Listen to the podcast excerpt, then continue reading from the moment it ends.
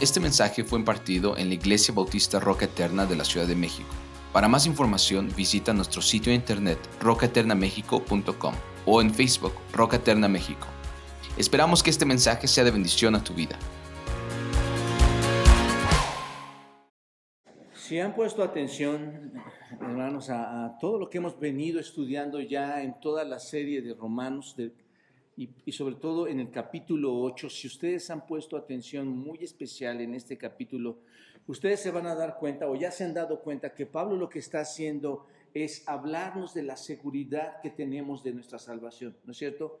Eso es lo que ha estado tratando con nosotros, es lo que hemos estado estudiando. Pablo está realmente cerrando este capítulo, hermanos, del capítulo 8, con preguntas que a la vez se responden. No sé si se dan cuenta. Está preguntando y se están respondiendo. Y a veces eso es lo que nos cuesta trabajo. ¿Cómo es que se pregunta una cosa y se responde a una, pero hacia dónde se nos dirige todo este mensaje? Y eso es lo que queremos ver esta mañana para poder concluir este, lo que Pablo nos quiere enseñar en por la guía del Espíritu Santo para poder concluir lo que es la seguridad sobre la doctrina de la seguridad, concluirla y poderla terminar correctamente. Y lo que realmente quiere hacer es puntualizar cuál es la verdad. Pablo en estos versículos está apuntando, hermanos, y está tratando o, va a hacernos ver cómo todo esto es una realidad y que no hay pérdida en creerlo.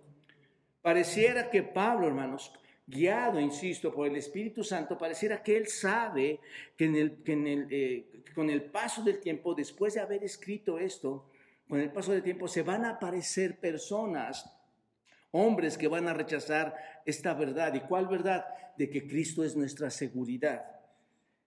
Y, dirán que a, otros, a otras personas, a otros creyentes, les dirán que la salvación se puede perder porque, porque hay personas que pueden llegar a quitarles esta salvación. Y no solo las personas, más adelante, la próxima semana vamos a ver que a, estas personas también quieren poner circunstancias o que puede haber circunstancias en la vida que te podrían hacer pensar o abandonar a nuestro Señor Jesucristo.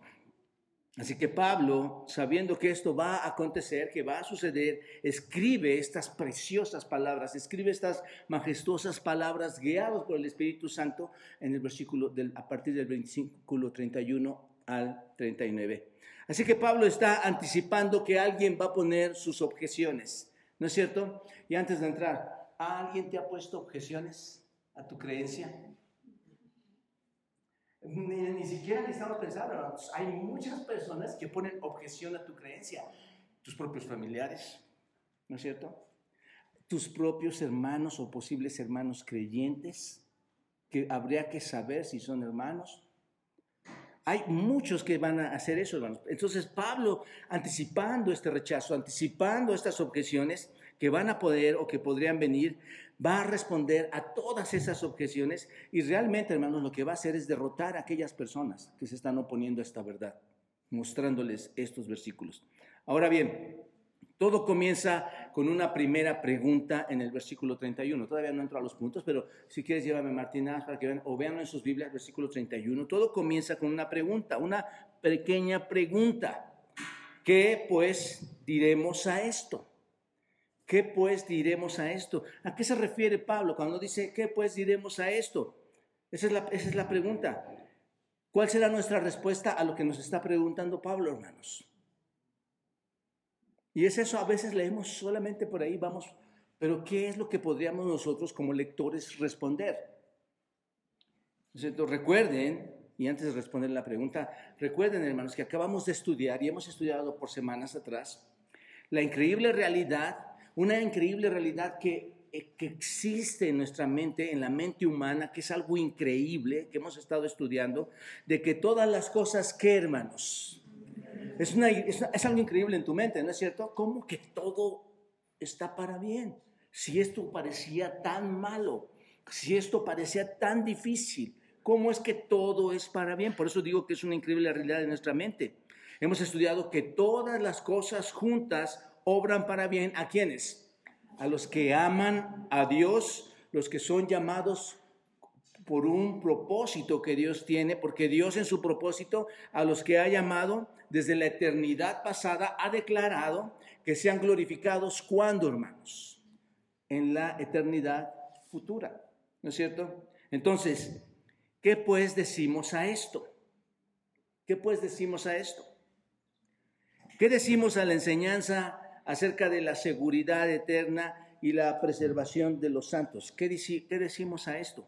¿Cuál es nuestra conclusión a esta pregunta? Bueno, estoy seguro, hermanos, que esta frase, ayúdenme con este, estoy seguro que esta frase eh, que dice, ¿qué, ¿qué, diremos a esto? ¿Qué pues diremos a esto? Esta frase que ven ahí ustedes, simplemente, hermanos, se está refiriendo a las verdades que hemos estado estudiando sobre nuestra seguridad eterna. Eso es a lo que se refiere. Entonces, la pregunta nosotros la vamos a poder comprender mejor si se refiere a eso, si decimos, ¿qué pues diremos respecto de nuestra seguridad de la salvación? ¿Qué podemos decir respecto de que estamos seguros en Cristo? Eso, es la, esa, eso sería la, la pregunta. ¿Están de acuerdo, hermanos? Gracias. Esa sería la pregunta.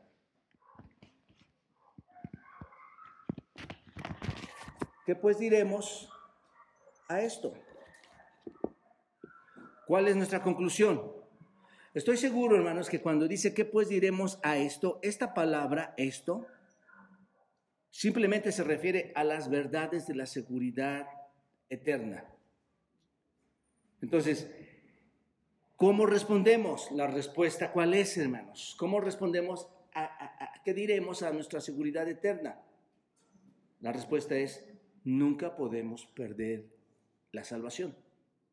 Nunca vamos a perderla, ¿recuerdan? Porque todas las cosas ayudan a bien, porque desde el pasado Dios lo planeó, en el presente Él está obrando y en el futuro seremos glorificados. ¿Están de acuerdo, hermanos? ¿Se pierde o no? Y ahí podemos cerrar el texto y se acabó. Eso, realmente de eso se trata, hermanos. Este texto. Tenemos la seguridad.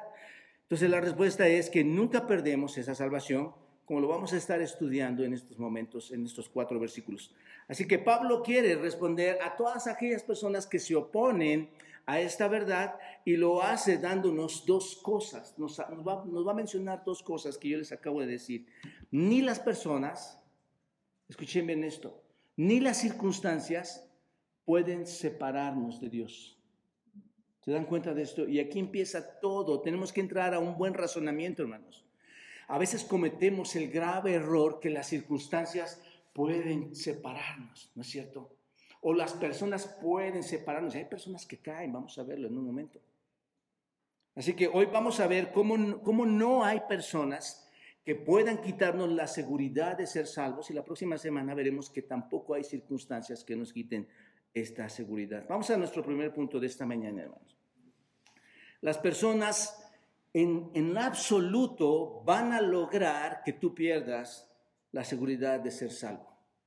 No es, es imposible, hermanos. Bueno, regresemos al versículo 31. Observa, ¿qué pues diremos a esto? Si Dios es por nosotros, ¿quién contra nosotros? ¿Qué pues diremos a esto? La respuesta de Pablo es muy simple, ¿no es cierto? ¿Qué, ¿Cómo lo responde Pablo? Si Dios es por nosotros, ¿quién contra nosotros? ¿No es cierto? ¿Quién puede quitarnos la salvación si Dios es conmigo? ¿Quién puede atentar contigo si Dios es contigo? ¿Quién puede hacer eso, hermanos? Nadie. Quien quiera que esté en contra de nuestra salvación tendría que vencer a quién, hermanos? Tendría que acabar con quién? Con Dios. ¿No es cierto? Y por cierto, Dios está a favor de quién, según este texto, hermanos de nosotros. ¿Se dan cuenta de esto? ¿Conoces a alguna persona que haya podido algún día vencer a nuestro santo y poderoso Señor? Bueno, a veces somos nosotros mismos que, pensamos que vencemos con nuestras propias ideologías, pensamientos, ideas, que mis circunstancias Dios no las puede mantener. ¿Se dan cuenta cómo votamos este texto, hermanos? Pero ¿hay alguien que sea más fuerte, más grande, más poderoso que Dios? No. Bueno, hay iglesias que enseñan que la salvación se pierde, hermanos. Han llegado personas conmigo y han hablado, pastor, estoy muy preocupado porque he aprendido que la salvación se pierde y usted está diciendo aquí que no. ¿No es cierto? La Iglesia Católica, hermanos, enseña que la salvación se pierde cuando tú cometes un pecado mortal, ¿no es cierto? Eso es lo que enseña la Iglesia Católica. Estamos usando la misma Biblia. En el pasado, si ustedes recuerdan, algunos fueron quemados, ¿no es cierto? En algunos postes de madera, porque su confesión era que ellos habrían sido justificados por la fe en Cristo Jesús. Y eso está ocurriendo hoy en día también. Bueno, no, no, no, no quemarte en la hoguera, pero digo, perder aparentemente la salvación. Se enseña incluso en iglesias, hermanos. Entonces les pregunto, mis amados hermanos y amigos, ¿puede un hombre o puede una iglesia o puede la iglesia romana, puede alguien de ellos quitar la salvación a quien ya se le ha dado, a quien ya se le ha otorgado? No. ¿Te das cuenta? Estas son las verdades que debemos extraer de la Biblia para poder enderezar nuestra vida, hermanos, y poder entender hacia dónde estamos caminando, cuál es la verdad. Nadie te va a poder quitar esa salvación. Ahora, hay personas o familias a las que les gustaría que tú te alejaras de Cristo, ¿no es cierto? Es la verdad. En las escuelas seculares, cuando tú vas a las escuelas seculares, ¿no es cierto? Las grandes escuelas en Europa y en Estados Unidos que muchas veces fueron, eh, o en su principio, fueron creadas para adoctrinarla con la Biblia, para que tú pudieras aprender las grandes doctrinas teológicas que ahora, ahora se enseña humanismo, hermanos. En esas escuelas, en cualquier escuela, las filosofías contemporáneas, los, en los sistemas humanistas y las personas que viven para la carne hacen todo lo posible para que tú y yo nos alejemos de Cristo y abandonemos todas las cosas y en lugar de seguir a Cristo, nuestra vida se tienda hacia dónde? ¿A qué nos invita el mundo? ¿A qué nos invita el humanismo? Hacia la lujuria, hacia la mentira, hacia el desorden, ¿no es cierto? Esa es la verdad. Ahí es donde está, ahí es a donde se nos quiere estar empujando a vivir en el orgullo. Hay muchas personas a las que les gustaría hacer esto, alejarnos de la salvación, hacer que se pierda. Pero, ¿nos va a librar Dios alguna vez de este tipo de atentado, hermanos? Amigos, les pregunto, ¿Dios nos va a alejar de esto? Sí, porque ahora tú cuando escuches algo así, ¿a dónde vas a ir en la Biblia? Romanos 8. ¿Te das cuenta? Vas a decir, no, esto no es posible, hermano. Eso es imposible. Dios no nos va a abandonar nunca. Son los que están contra nosotros. Les pregunto a ustedes, ¿son los que están contra nosotros mayores que el que está con nosotros? No, realmente no. No hay nadie que pueda hacer esto. Permítanme darles un ejemplo, hermanos. Todos vayan, por favor, abran sus Biblias en Lucas capítulo 22. Lucas capítulo 22, versículo 31.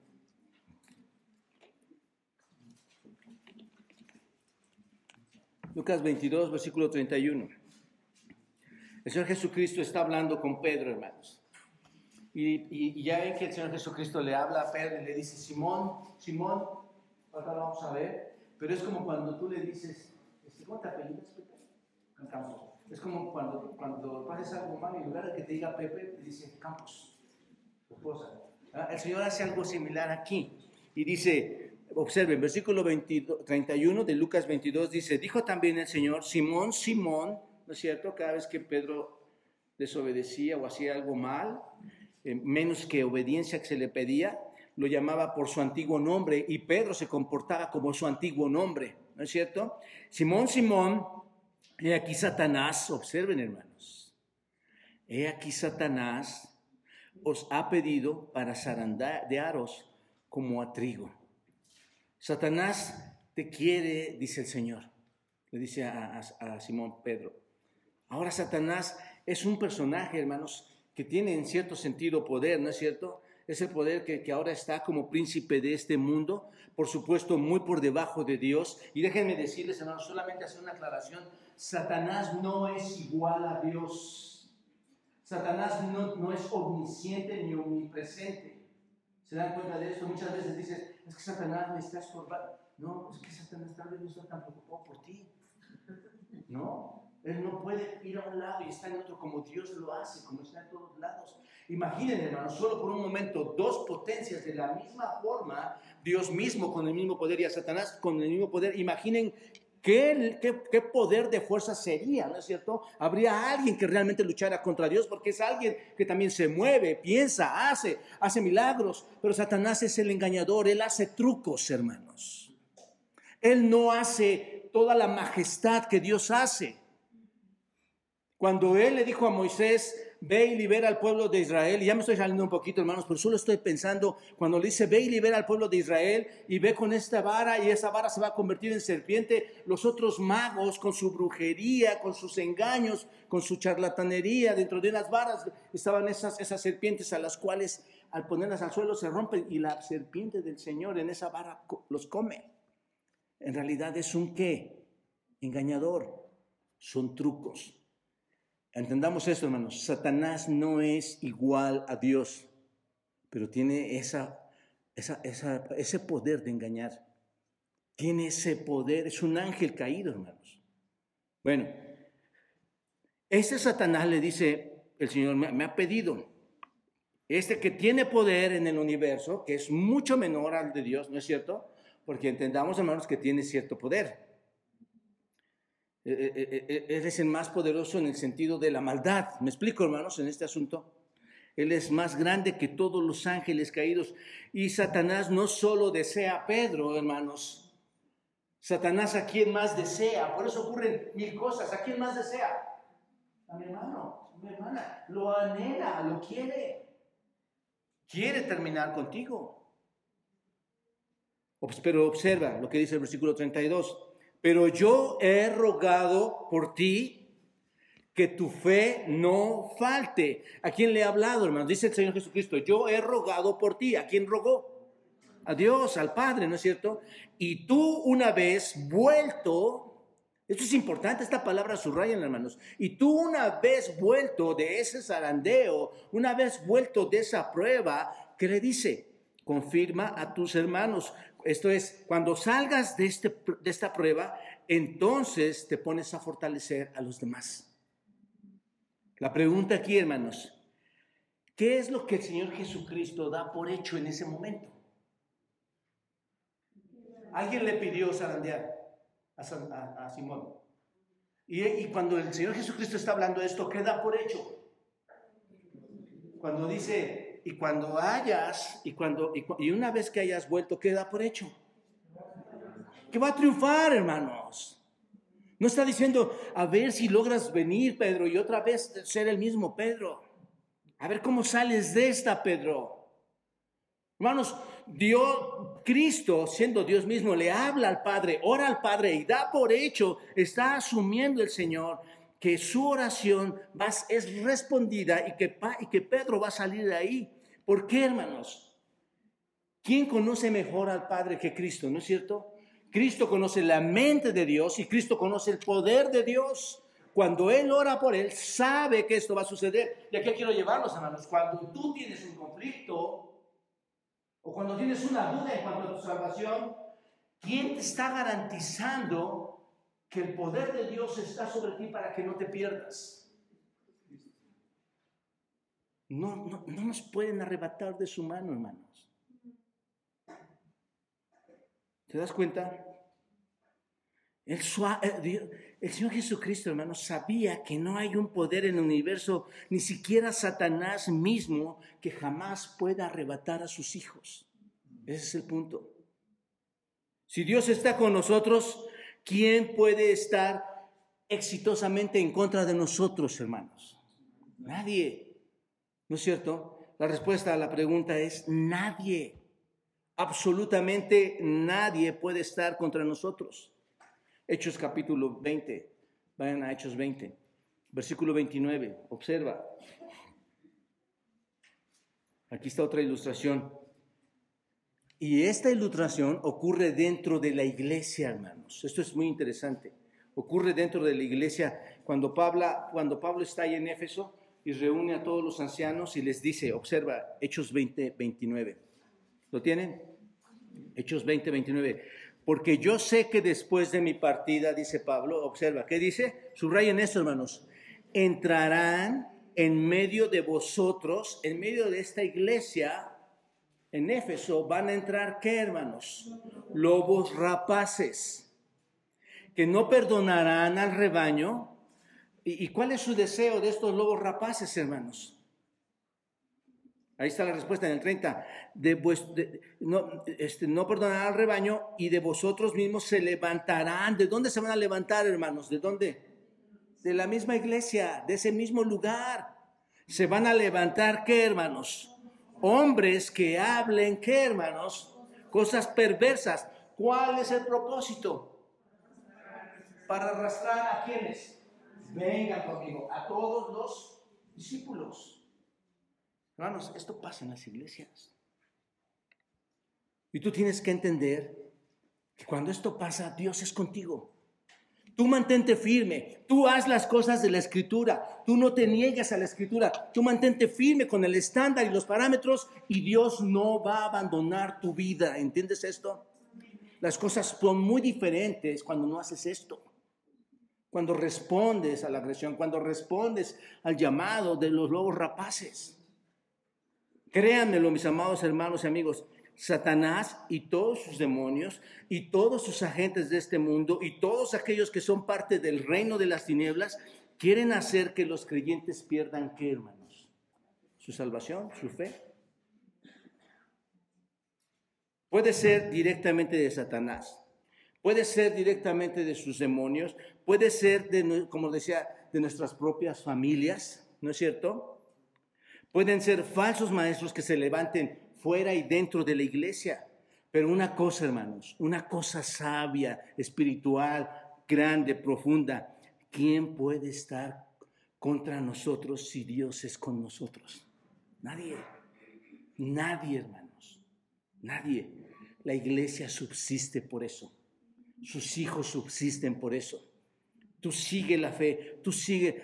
Hay, un salmo, hermanos, maravilloso, impresionante, diría yo, que es el que nos da a muchos de ustedes y a mí fuerza. Y todos ustedes lo conocen, vayan al Salmo 27. Conozcan conozcamos a quién acudimos, hermanos. No es que tú eres grande y puedes, no, es que Dios es con nosotros, hermanos. ¿Se dan cuenta de esto? Ve al Salmo 27 y observa el versículo 1 lo que dice. ¿Lo tienen? Observa, hermanos, véanlo con toda lupa espiritual y analicemos esto bien. Jesús, Jehová, perdón, Jehová, que Jesús es Cristo, Jesús es Dios mismo, Jesús es el Mesías, pero Jehová es mi luz y mi salvación. ¿Cuál es la pregunta, hermanos? ¿De quién temeré? Wow, el salmista está diciendo algo muy profundo. Hermanos, esto me ha levantado tantas veces de, ciertas angustias y, penas, hermanos. Pero dice, Jehová es mi luz y mi salvación. ¿De quién temeré? Si el Señor es mi salvación, es, ¿quién es más grande que el Señor, hermanos? Nadie. Él es mi salvación. No hay nadie más grande que el Señor. Jehová es la fortaleza de mi vida. ¿De quién he de atemorizarme? Por eso es que no hay que tener miedo, hermanos. ¿Por qué? ¿Por qué? ¿Cuál sería mi respuesta? ¿De quién, de quién me puede atemorizar? Nadie, esa es la respuesta. Así que nunca tengamos pendiente y temor.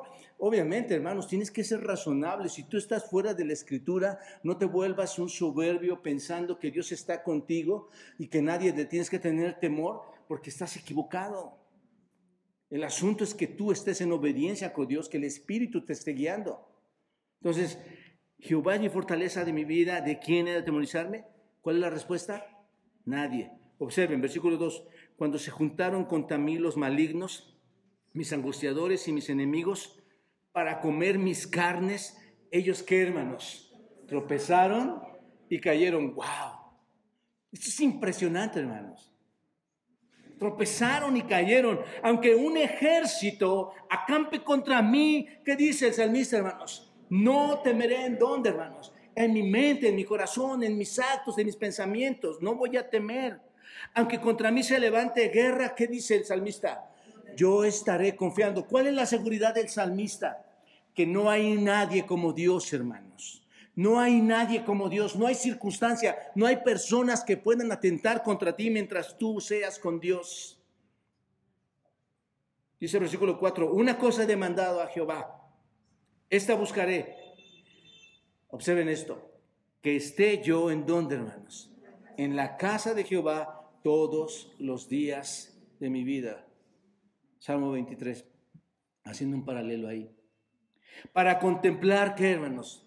La hermosura de Jehová y para inquirir en su templo. En otras palabras, dice, cuando yo vine al Señor, quise venir con, estas, con estos términos, con estos puntos, que toda mi vida estaría en su presencia eh, que, estaría toda mi vida morando en la casa del Señor, siempre contemplando la belleza, la grandeza de Dios, y que vine a Él en esos términos y Él me tomó en, esas, en, esas, en esos términos. Esa es la implicación de este, de este versículo, hermano. Y por eso, dice el salmista, yo no tengo qué?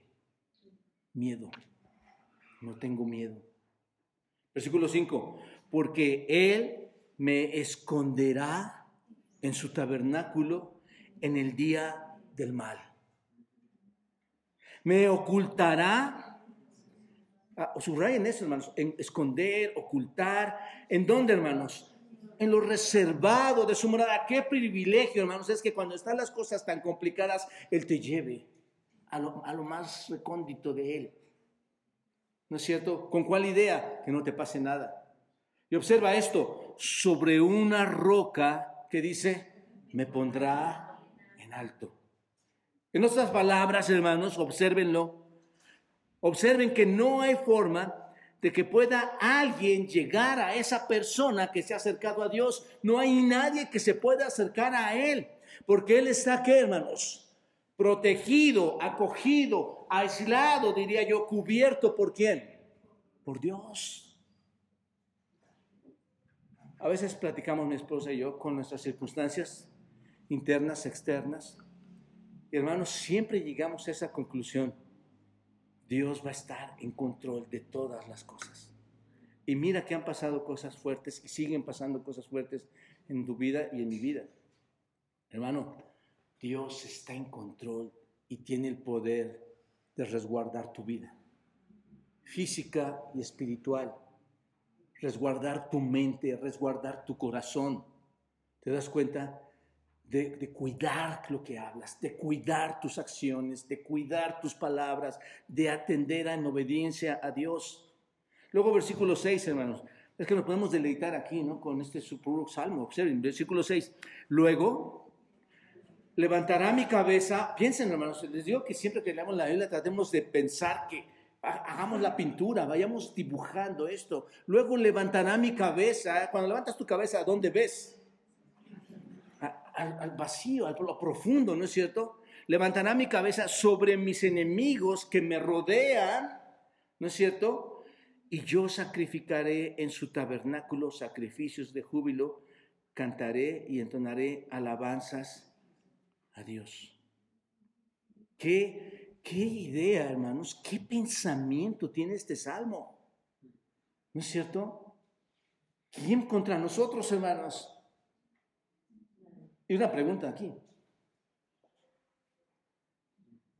Señor, ¿cómo es que todo esto puedes hacer y yo soy un vil miserable pecador delante de tus ojos? ¿No se han preguntado eso, hermanos? ¿Quién merece esta cobertura? Tal vez ni han pasado unas horas que ya te has comportado muy mal. Ni unos minutos y ya tu mente claudicó en ciertas cosas. Y Dios dice, voy a estar firme en ti. Qué pensamiento, hermanos. Y observen, para no ver todo el salmo, porque si no, nos vamos a quedar aquí. Eh, observen cómo termina el versículo 14. Aguarda a Jehová, esfuérzate y aliéntese tu corazón si espera a Jehová. Cuando te digan, ya, ya, aquí se acabó todo, ¿qué vas a decir? Sí, ya, se acabó. Todo esfuerzo fue en vano. Hermanos, estamos pecando contra Dios. Nosotros nos alentamos, nos, nos alentamos, nos esforzamos. Sí, ¿por qué? Porque esperamos en Dios, hermanos. Tienes un corazón débil y sientes que podrás volverte contra, contra el Señor en tiempos de duda. ¿Qué tienes que hacer? Dice el salmista. Espera en Dios. Así que este salmo, hermanos, le voy a hacer un salmo como todos los salmos. Es un ungüento. Haz cuenta que tomas una pomada, la refrescas en tu cuerpo, vas a dormir. Yo de pequeño lo hacía, hermanos. Eran tantos mis temores por la vecina que gritaba tan feo y que yo tenía tanto miedo en la noche, hermanos, de oír tantas groserías y tantos ruidos. Y, y yo empezaba, Jehová es mi pastor, nada me faltará. En lugares de delicados pastos, así toma este salvo, hermano, y aprende no ofendamos a Dios, aprende que Dios es poderoso. Él fortalecerá tu corazón. Dios nunca deja de ir a los suyos y nadie, recuerda, nadie es más poderoso que Él. ¿Te das cuenta de esto? No sé si queremos llegar aquí a una conclusión, hermanos, antes de terminar, pero ¿cuántas veces ofendemos a Dios? Pensamos que Él no tiene poder para hacer cosas. Ahí vamos con los médicos, ahí vamos con los psicólogos. Y no estoy diciendo que no vayas con el médico, tienes que ir con el médico. ¿no? Dios ha puesto ciencia en las personas. Pero el asunto es que nuestra confianza está en quién? En Dios. Porque es más poderoso que cualquiera. Y nada más, vamos a darnos tiempo rápido. Vayan, mira lo glorioso de Isaías 40. Recuerden este pasaje. Isaías 40, rápido. Les prometo que no lo describimos, nada más lo leemos rápido.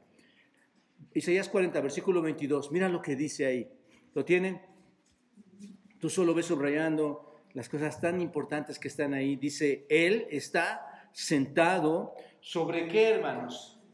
Sobre el círculo de la tierra. Un libro que fue escrito hace más de dos mil años, hermanos. Y la gente pensando que la tierra era plana, y este no es el tema, solo estoy recordando, pensando que era plana la tierra, hermanos, y desde entonces sabemos que la tierra es redonda sostenida por Dios mismo. ¿Se dan cuenta? Bueno, Él está sentado sobre el círculo de la tierra cuyos moradores son como qué, hermanos. ¿A quiénes son los moradores? Los de las otras iglesias, ¿no? cuyos, corazón, cuyos moradores son como las gotas, Él extiende los cielos como una, piensen hermanos, extiende los cielos como qué? Como una cortina observen los cielos como una cortina, los despliega como una tienda. ¿Para qué, hermanos? ¿Hasta dónde llegan los cielos, hermanos? Piénsalo, solo piensa lo que está diciendo este texto. ¿Para qué? Para que sea su morada. Él convierte en nada a, quienes, hermanos. ¿Cuántas personas hoy se sienten tan poderosas gobernando, hermanos? Es ridículo lo que yo veo en las noticias ridículo. Él convierte en nada a los poderosos y a los que gobiernan la tierra hace como cosa que, hermanos, vana. Ahí está el poder de Dios. ¿Se dan cuenta de esto? Nos llama langostas y a todos los que pudiéramos tener algún poder de una manera pequeña o grande, nos dice que somos cosa que vana. Como si nunca hubieran sido plantados, como si nunca hubieran sido sembrados Hermanos, piénsenlo. Nunca fuiste plantado, nunca fuiste sembrado. ¿Qué había debajo de tus pies entonces? Como si nunca su tronco hubiera tenido raíz en la tierra. ¿Se imaginan un árbol de estos sin raíz? Y dice, tan pronto como sopla en ellos, se secan.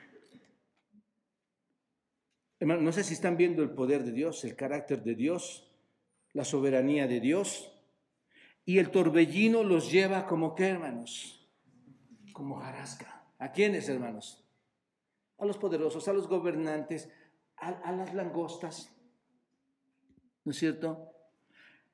Y ahí está una pregunta. ¿A qué pues me haréis semejante o me compararéis? Dice el santo. ¿Cuál es la respuesta, hermanos? ¿A qué me puedes comparar? Dice Dios. La respuesta, ¿cuál es? Nada a nada, no lo podemos comparar con nada. ¿Por qué, hermanos? Porque Él es todo. ¿Te das cuenta? Y luego dice, levantad en alto vuestros ojos y miren quién creó estas cosas. ¿Lo has hecho? Levanta tus ojos. Yo te diría, simplemente ve a tu alrededor. Él saca y cuenta sus ejércitos y a todos llama por sus nombres ninguna faltará, tal es la grandeza de su fuerza y el poder de su dominio. ¿Por qué dices, oh Jacob, y hablas tú Israel, mi camino está escondido de Jehová y de mi Dios pasó mi juicio. ¿No has sabido, no has oído que el Dios eterno es Jehová, el cual creó los confines de la tierra? No desfallece ni se fatiga con cansancio y su entendimiento no hay quien lo alcance. Él da esfuerzo al cansado y multiplica las fuerzas al que no tiene ningunas. Los muchachos se fatigan y se cansan, los jóvenes flaquean y se caen, pero los que esperan en Jehová tendrán nuevas fuerzas, levantarán alas como las águilas, correrán y no se cansarán, caminarán y no se fatigarán. ¿Quién es nuestro Dios, hermanos? ¿Se dan cuenta quién está delante de nosotros? ¿Se dan cuenta quién es por nosotros? Dios es por nosotros y debido a que Dios está por nosotros, la lógica es que no hay nadie, no hay ninguno en este momento, no hay ninguna circunstancia que pueda estar en contra de nosotros.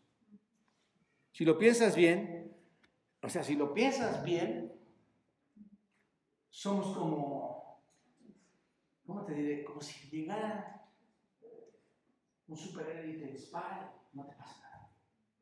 Te dispara, hay una batalla y no te pasa nada. Somos invencibles. Aun cuando vengan las batallas. Porque tenemos un Dios que poderoso. O la Biblia está mintiendo, hermanos. O tenemos un Dios charlatán que escribió esto, o tu mismo ejemplo y hechos no, no, los han demostrado. Hermanos, ¿cuántas? Ayer hablaba de minas a los hermanos, a los, a los líderes y a los varones de esta iglesia y les decía, cuidado con todas esas minas que hay en el, en el camino de tu vida, las mujeres, el dinero, tu tiempo, las finanzas, el, el egoísmo, el orgullo. Cuidado con todo esto. Hermanos, esas minas van a explotar en tu vida si tú no tienes a Dios. Esas minas van a estallar si tú no vas con el Señor. Y tú vas a estar, vas a estar caminando y doliéndote de las batallas y diciendo que eso no funciona, pero no, hermanos, sí funciona. La iglesia es real, el cuerpo de Cristo es real, Dios es real, tenemos el poder de Dios. No hay nadie que esté contra nosotros. Hagan lo que hagan. Hagan lo que hagan. Ahora observen el versículo 32, hermanos. Ve, ve lo que dice aquí. El que no escatimó a su propio Hijo, sino que lo entregó por todos nosotros, ¿cómo no nos dará también con Él todas las cosas? Es interesante, ¿verdad? Vamos entendiendo el texto, hermanos. ¿Quién puede con nosotros? Nadie.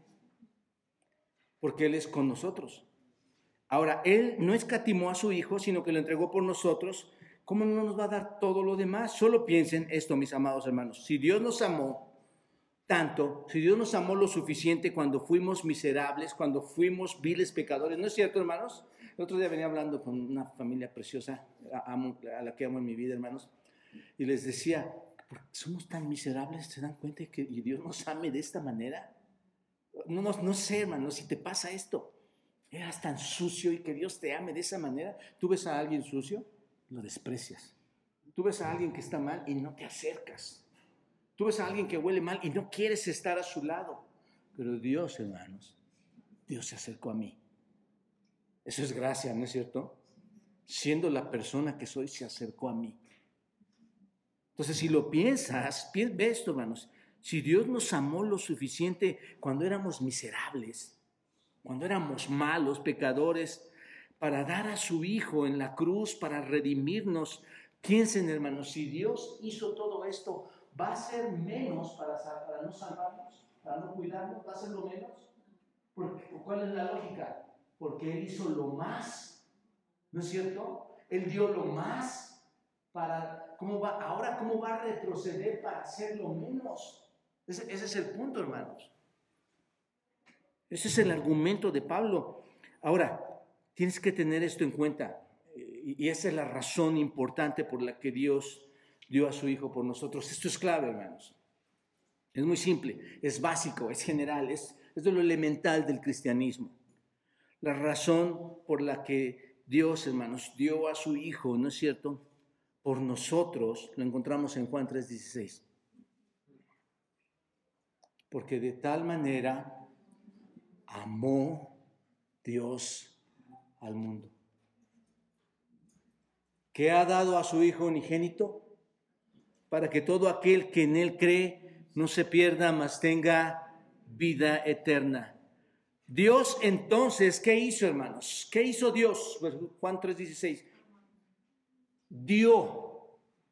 De tal manera amó Dios al mundo que dio. Eso es lo que hizo, dio. ¿Qué dio? A su Hijo unigénito. ¿Por qué? Porque Él amó. Porque Él ama. ¿Se dan cuenta, hermanos? Solo, ya no traigo mis notas, solo estoy pensándolo. ¿Quién puede amar de esa forma, hermanos? Ni siquiera nosotros. Él amó al mundo. Piensen en hermanos. Él dio a su Hijo Jesucristo. Entonces, ¿quién dio, quién llevó a la cruz al Señor Jesucristo? ¿Judas con sus 30 monedas? Porque la historia dice que Judas lo entregó. ¿No es cierto? Con un beso lo entregó. ¿Fue Judas, hermanos? Fueron los fariseos que tenían tanta envidia de él, ¿no? Que decían, él dice ser Dios y sus milagros más bien son satánicos, porque de Satanás lo que decían era una envidia y lo entregaron con Poncio Pilato, ¿no es cierto? ¿Fueron los fariseos? ¿O fue Poncio Pilato diciendo, tengo miedo de que algo me vaya a pasar? porque su esposa decía, algo va a suceder. Tengo, tengo miedo, me lavo las manos. ¿Fue Poncio Pilato el que le entregó? ¿Quién fue, hermanos? Dios. Dios entregó a su Hijo. Él lo entregó, hermanos. Él nos amó cuando fuimos miserables y cuando Él lo entregó a pesar de tu miseria, ¿cuál fue la razón? Amor. Al mundo le parece extraño esto, hermanos, pero esta es la razón. No vas a encontrar otra. Es amor. Él nos amó cuando fuimos, cuando nosotros lo odiábamos. Dios nos amó tanto que dio lo más grande que podía dar, ¿no es cierto? Él se entregó en la forma de la segunda persona de la Trinidad, Él se entregó en la forma del Hijo en la cruz su amor fue mucho más fuerte, su amor está tan lejos de nuestra capacidad, hermanos, de entenderlo, ¿no es cierto? No sé si te puedes explicar cómo puedes amar de esa manera, tan incondicional. Es tú, yo en tu lugar, ¿no es cierto? Que dio a su Hijo para qué, hermanos? Para salvarnos. Así que habiendo dado lo mejor, la pregunta lógica es, ¿cómo puede Él darnos menos? ¿No es cierto? Nadie te engañe en eso. Si Él nos diera menos, hermanos, estaría desafiando esta verdad del amor, ¿no es cierto? Porque entonces no amó tanto. Y estaría desafiando la verdad de que Cristo murió en la cruz por nosotros. Lo que Cristo hizo en la cruz entonces no tendría sentido porque Él no nos daría eso tampoco. La obra de Cristo quedaría eliminada. Entonces, Dios nunca daría a su Hijo para morir en la cruz, para redimirnos a nosotros los pecadores y luego quitarnos la salvación que el Hijo pagó por un precio muy alto por nosotros. ¿Se dan cuenta de esto? No tiene lógica. Observen el final del versículo 32. El que no escatimó, y esta palabra, hermanos, escatimó, déjenme ver si puedo funcionar aquí. Esta palabra, el que no escatimó, esta palabra que ustedes ven aquí significa feidomai y Feidomai es perdonar. Entonces, cuando tú ves Feidomai aquí, dices, el que no, ¿qué, hermanos? El que no perdonó, ¿a quién? A su hijo. Eso es lo que significa este texto.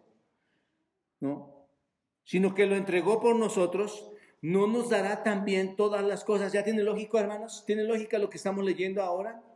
¿No nos dará también todas las cosas? Si Dios hizo eso para salvarnos, no hará lo que sea necesario para mantener esa salvación en nosotros. Dios, hermanos, no escatimó, esto es, no perdonó nada. Dios aplicó toda su justicia sobre Cristo. Dios aplicó toda su furia que le correspondía a ti y a mí, la aplicó sobre nuestro Señor Jesucristo. Todo el juicio se fue ahí. Nadie, y piénsalo bien, ¿quién le dijo a Dios que entregara a su Hijo?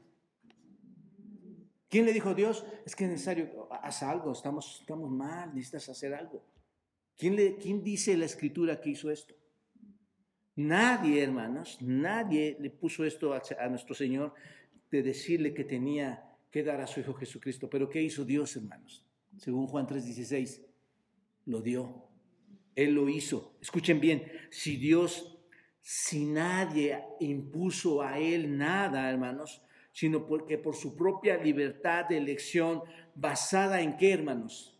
En su amor, en un amor grande, en un amor profundo, eligió dar a su Hijo en sacrificio y, y no lo perdonó, no perdonó a su Hijo para redimirnos, dice Pablo, ¿cómo entonces no nos dará también todas las cosas? Ahí están, para que entendamos esta parte. ¿Entendemos esto, hermanos, amigos? El punto es este. Cuando tú entiendes el concepto de la cruz, cuando entiendes por qué Cristo fue crucificado, cuando entiendes cuál es la razón por la que Cristo fue a una cruz, cuando entiendes quién lo envió ahí, cuál la, el efecto de haber muerto en esa cruz y resucitado en esa cruz, cuando tú entiendes esto, la entrega del Padre a su Hijo, vas a entender que la seguridad de, la salvación está en ti. ¿Te das cuenta? Cuando entiendes esta parte, todo, todo encaja, hay convicción en tu, en tu fe. Cada vez que veas eso, tienes que recordar, Cristo murió por mis pecados. Dios lo envió por su amor inexorable.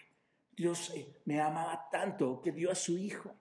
Y ahora en su muerte, y lo vamos a ver porque al final habla de eso, hermanos, en su muerte, sepultura, ascensión, resurrección, ascensión y, este, y intervención. Ahora no hay nadie contra mí. ¿Te das cuenta? Entiende lo que Dios hace y vas a entender la salvación bien. ¿Quién, dice el versículo 3, ahora observa, versículo 33, ¿quién acusará? Y a ver, vamos a ver aquí, hermanos, si hemos entendido. ¿Quién acusará a los escogidos de Dios?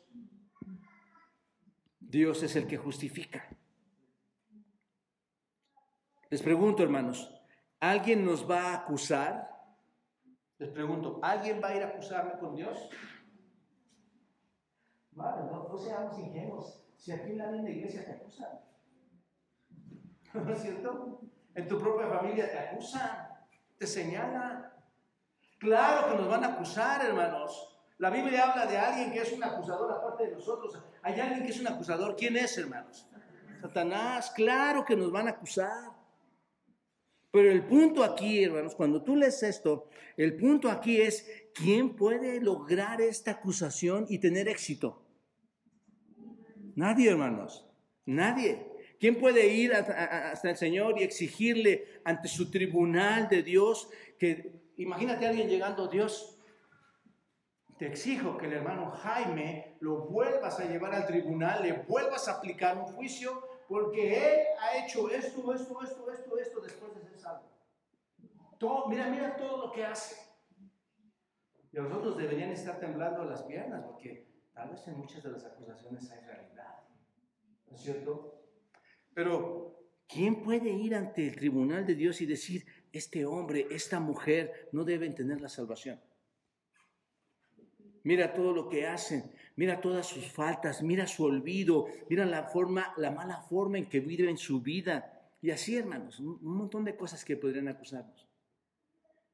El punto es que si hay, sí, sí, sí tenemos quien nos acuse.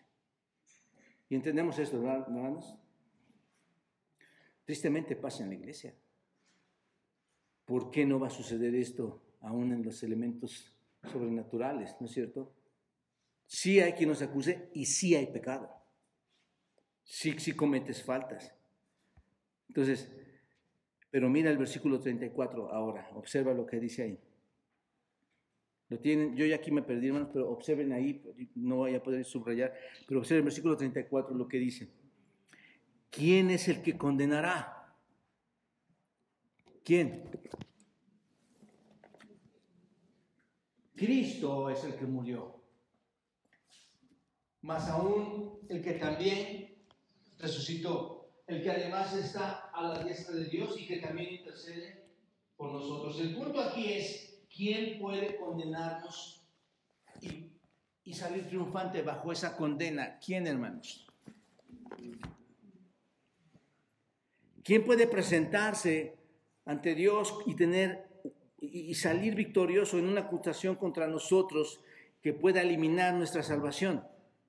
Nadie. Ahora, ¿quién es el acusador, hermanos? ¿Quién tiene acceso a esa presencia con Dios? Tú lees la Biblia y dices, Satanás.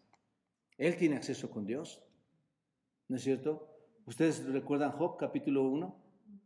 Va, va, va Job, va Satanás con el Señor y, dice el versículo 9 en, en capítulo 1, dice de Job, respondió Satanás a Jehová, dijo, ¿acaso teme Job a Dios de balde? ¿No le ha acercado alrededor a él con su casa y todo lo que él tiene? No, no, son los momentos apacibles, los momentos en que estamos bien. Dice, mira, e, ellos están bien, están tranquilos, no pasa nada. Al trabajo de, su de sus manos has dado bendición, todo lo que hacen trae éxito. Por tanto, sus bienes han aumentado sobre la tierra, así se han enriquecido muchísimo. Versículo 11, pero en, extiende ahora tu mano. Hermanos, dense cuenta quién está ahí. Yo creo que hay personas que desean que tú no conozcas de Dios. ¿No es cierto? O, no, o me equivoco, hermanos. Hay personas que desean que las iglesias no prosperen por tal, por tal odio que puedan tener hacia tu creencia. Extiende, dice ahora, tu mano y toca todo lo que tiene y observa, hermanos, y verás si no blasfema contra ti en tu, en tu propia cara, en tu propia presencia. Quítale todo y vas a ver, hermanos, si esto tiene sentido. ¿A cuántos de nosotros nos ha llegado cierta aflicción y lo primero que hacemos en un sentido, hermanos, es olvidarnos de su poder? ¿No es cierto? Pero Satanás viene ante Dios y le dice, mira, en la tierra que tú creaste no hay nadie que sea fiel a ti. Si, los dejas en, si lo dejas en calamidad, hablando de Job, si lo dejas en calamidad, te va a abandonar y te va a dar la espalda. Es básicamente lo que le está diciendo. Entonces, ¿qué estaba haciendo, hermanos? Satanás estaba acusando a Job, pero en realidad está acusando a quiénes? A todos. A todos. A todos los que pertenecemos al Señor. Y por supuesto, hermanos, la historia, y no vamos a darnos tiempo para eso, pero la historia termina eh, eh, diciendo que Satanás estaba equivocado porque así como Dios dijo que no iba a suceder, no sucedió con Job. ¿No es cierto? Él dijo, el Señor da, el Señor, el Señor quita, sea bendito el nombre del Señor. Mejor cierro mi boca ante Él. ¿No es cierto? Pero Satanás es siempre el acusador, hermanos. Dice Apocalipsis 12 que Él está, ¿cuánto tiempo está acusando a los hombres, hermanos? día y noche. A veces pensamos que Satanás está muy ocupado, en otras No, nos dice la Escritura que todo el día está ante la presencia de Dios diciendo, mira este, mira este, mira este. Ya ves, si pero es eso, hermano. Llegue, llegue, llegue. ¿A quién, hermanos? A Dios. ¿A quién acusa? Y hermanos, Dios debería decir, se acabó. Pero aquí está la gracia. ¿quién podrá contra nosotros? Tus pecados han sido perdonados. ¿Te das cuenta? Esto es sublime, hermanos. Satanás pasa mucho tiempo molestando a Dios acerca de nosotros, acusándonos día y noche, pero puede venir y acusarnos y tener bendición, por decirlo así, de Dios y decir, sí, cierto, ¿no es cierto? Vamos a perder, vamos a quitarle la salvación a este que se la he dado ya. ¿Te imaginas qué farsa de cruz? ¿Te imaginas qué farsa de amor? Eso es lo que está explicando Pablo, hermanos. En ninguna manera va a suceder eso. Observa el versículo 23, dice, ¿quién va a acusar a los escogidos? ¿Quién va a acusar a los escogidos? Versículo 34, ¿quién va a condenar? a los, a los, a los hijos de Dios. ¿Quién? Ahí están, ¿no? Los dos versículos que están haciendo esta pregunta. La, la respuesta cuál es? Nadie, porque Dios es el que justifica. Dios va a condenar a alguien, hermanos, piénselo. Dios te va, tú eres salvo hoy y ya Dios dice mañana, no, ya no. Fíjate que ya no. A Dios, el que justificó, ¿va a dejar de justificarlo después de haberlo justificado? No. Ese es el punto, hermanos. Si Dios, que es la fuente de la verdad más grande, si Dios es eh, donde su tribunal es el tribunal más, no hay más tribunal más poderoso, hermanos, que el tribunal de Dios. ¿No? Nos espantan los tribunales de aquí porque, porque hasta tehuacanazos, ¿no? Pero el tribunal de Dios, hermanos, es poderoso. El tribunal de Dios es lo, que, es lo más alto que existe, ¿no es cierto? En, ese tribunal se declara una persona justa. Es el punto. Entonces, Dios mismo en ese gran tribunal y siendo verdad no puede declarar condenada a la misma persona que ya la ha declarado justa. ¿Me explico, hermanos? Y si Dios ya ha dicho que es justo cuando estábamos en pecado, entonces el pecado no va a causar ese tipo de estragos en nosotros. ¿Por qué, hermanos? ¿Por qué? A pesar de que seguimos pecando. ¿Por qué? Porque nuestros pecados han sido perdonados en Cristo. Y, ahí está todo este argumento. Nuestra seguridad, de nuevo, se encuentra en dónde? Eh, repasando los estudios pasados. Nuestra seguridad se encuentra en la elección. ¿Se dan cuenta de esto? En el llamado.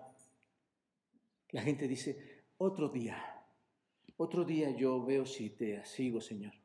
Pero ya estudiamos que Él llama. ¿No es cierto? Él salva, justifica, predestina. Y esa es la seguridad. Cuando Él te llama, ahora sí, todo es seguro para ti. Aunque va, a haber batallas, ¿no es cierto? Mi yugo es fácil y ligera mi carga, mi carga. Va a haber batallas, hermanos. Pero ya hay seguridad. ¿Te das cuenta? Ahora, para terminar, hermanos, le decía a mi esposa que iba a terminar hoy en 10 minutos. Ahora observen nada más cuatro elementos en este versículo 34, hermanos, que nos dan la, la, seguridad, que nos dan la protección de los argumentos que tenemos para nuestra salvación. Solamente cuatro. Observa. Versículo 34. No lo tengo aquí. ¿Quién es el que condenará? Dice, Cristo es el que, ¿qué hermanos? Murió. No lo puedo subrayar, pero ustedes subrayan en su Biblia. Cristo es el que murió. Cuando viene esa palabra, hermanos, ahí, ya lo tengo aquí. Cuando ustedes ven esa palabra ahí, murió. El punto, hermanos, es que cuando Cristo murió, piénsenlo, este es el argumento de tu salvación. Si Cristo murió por ti, él recibió el castigo de tu pecado, ¿no es cierto? Él murió por tus pecados. Nuestros pecados han sido perdonados. Él murió. Uno más. Más aún el que también, ¿qué hermanos? Resucitó. Piénsalo. Si solo dijera murió, Cristo murió, podríamos decir, híjole, es que se murió y, se quedó en el intento, ya nunca más volvió a resucitar. Pero ¿qué dice? Cristo murió, más aún el que también, ¿qué hermanos? Resucitó, ¿no es cierto? Hizo, dice que Él ha resucitado y al resucitar se muestra que logró todo el perdón de nuestros pecados. ¿Se dan cuenta? Él venció a la muerte. ¿Dónde está muerte tu aguijón? ¿Dónde, os sepulcro, tu victoria? El aguijón de la muerte es el pecado. Entonces, Él venció al pecado. Muere perdona tus pecados, resucita, ¿no es cierto? Y esto es muestra de la garantía de que tus pecados han sido perdonados. Y luego tercero dice, está que el que está además, ¿en dónde, hermanos? A la diestra. Ahora, hermanos, Él es la garantía, Él, él tiene ahora esa garantía de ser llevado al lado del Padre, al lado de Dios, garantiza que fue suficiente ese pago. ¿Te das cuenta? muere, resucita, muere por tus pecados, resucita comprobando que Dios ha sido satisfecho y lo comprueba más llevándolo a la diestra del Padre y luego después de llevarlo a la diestra del Padre de Dios, Él también es el que cree. Estando con el Padre intercede por nosotros. ¿Por qué, hermanos? Porque hay alguien que siempre te está acusando. No solamente se quedó en hacer, sino que además de hacer, sigue haciendo cosas. ¿Cuál es? Interceder por nosotros. ¿Te das cuenta? Muerte, sepultura, resurrección, ascensión, intervención, intercesión. Hermanos, ¿quién de ustedes puede negar que no hay seguridad con Dios? La iglesia está protegida, hermanos. Él usa todas sus formas y medios para protegernos. Él es fiel y Él es justo, hermanos. Tenemos un abogado, ¿no es cierto? Con el Padre y es el Señor Jesucristo el justo, dice 1 Juan capítulo 2. Termino con esto, amados hermanos. Demos gracias a Dios porque nadie puede acusarte con éxito delante de Dios. Nadie va a poder hacerlo. Así seas la persona más mala. Porque ya tus pecados han sido perdonados y se supone que tu vida, y no te, no te agarres de aquí, porque se supone que tu vida va creciendo en santificación cada día. Nadie puede presentar ningún cargo contra ti que se pueda sostener delante de Dios. Nadie puede condenarte delante de Dios. Y nadie y esto es lo más importante, hermanos, nadie es más grande que Dios. ¿Te das cuenta? Si tú no eres un creyente, y háblate ahora, si tú no eres un creyente, tienes que entender que algo no está bien en tu vida. ¿Estás de acuerdo? Si tú o, o has pensado que eres creyente y estas cosas no están sucediendo en tu vida, algo no está funcionando, amigos. Si tú no eres creyente, tienes que entender bajo estos estudios que hay un llamado de Dios y oramos y ruego por ti, ruego en mi corazón que tú seas una de esas personas que recibe el Evangelio. Pero como decía la semana pasada, hermanos, ya lo escuchaste hoy.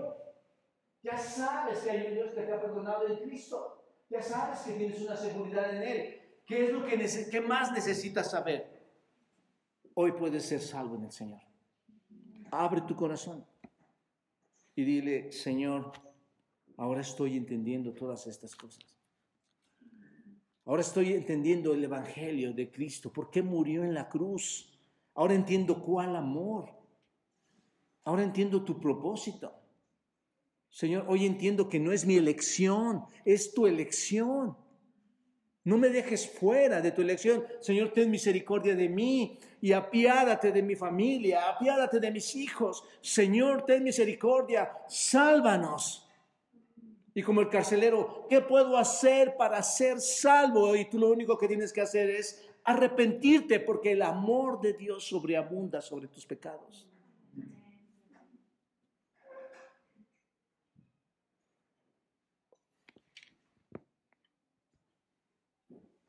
La iglesia tiene más gente a veces, ¿no? Pero hoy estás tú. El mensaje era para ti. Para ti que puedes creer que eres salvo. Para ti que no eres salvo. Y para nosotros que creemos ser salvos y que estamos con la convicción de ser salvos, entender todo lo que Dios hace, hermanos. Y cómo debo servir mucho mejor a, a nuestro Padre que nos ama y no nos abandona de tal forma, hermanos. Amada hermana, no hay nada que no pueda hacer Dios por ti. Oro por ti. Dios es con nosotros. Padre, gracias por este tiempo. Gracias porque podemos confiar en ti de esta manera, Señor, tan profunda, tan perfecta que nos cuesta trabajo, Señor, entender a veces las circunstancias, las acusaciones, las, falsas cosas, Señor, que se levantan contra tus hijos. Sí. Las verdades que se levantan también contra tus hijos, sí. Pero en tu perdón, en tu amor, en tu misericordia, Señor, tú nunca vas a cambiar. Tú has declarado justo a alguien y jamás, jamás habrá quien pueda tener éxito en decir, logré cambiar la opinión de Dios. Tú eres fiel, Señor, a tu voz, a tu palabra. Y te agradecemos, Señor, por eso. En Cristo ponemos en tus manos a cada familia, a cada iglesia, a cada persona que no te conoce.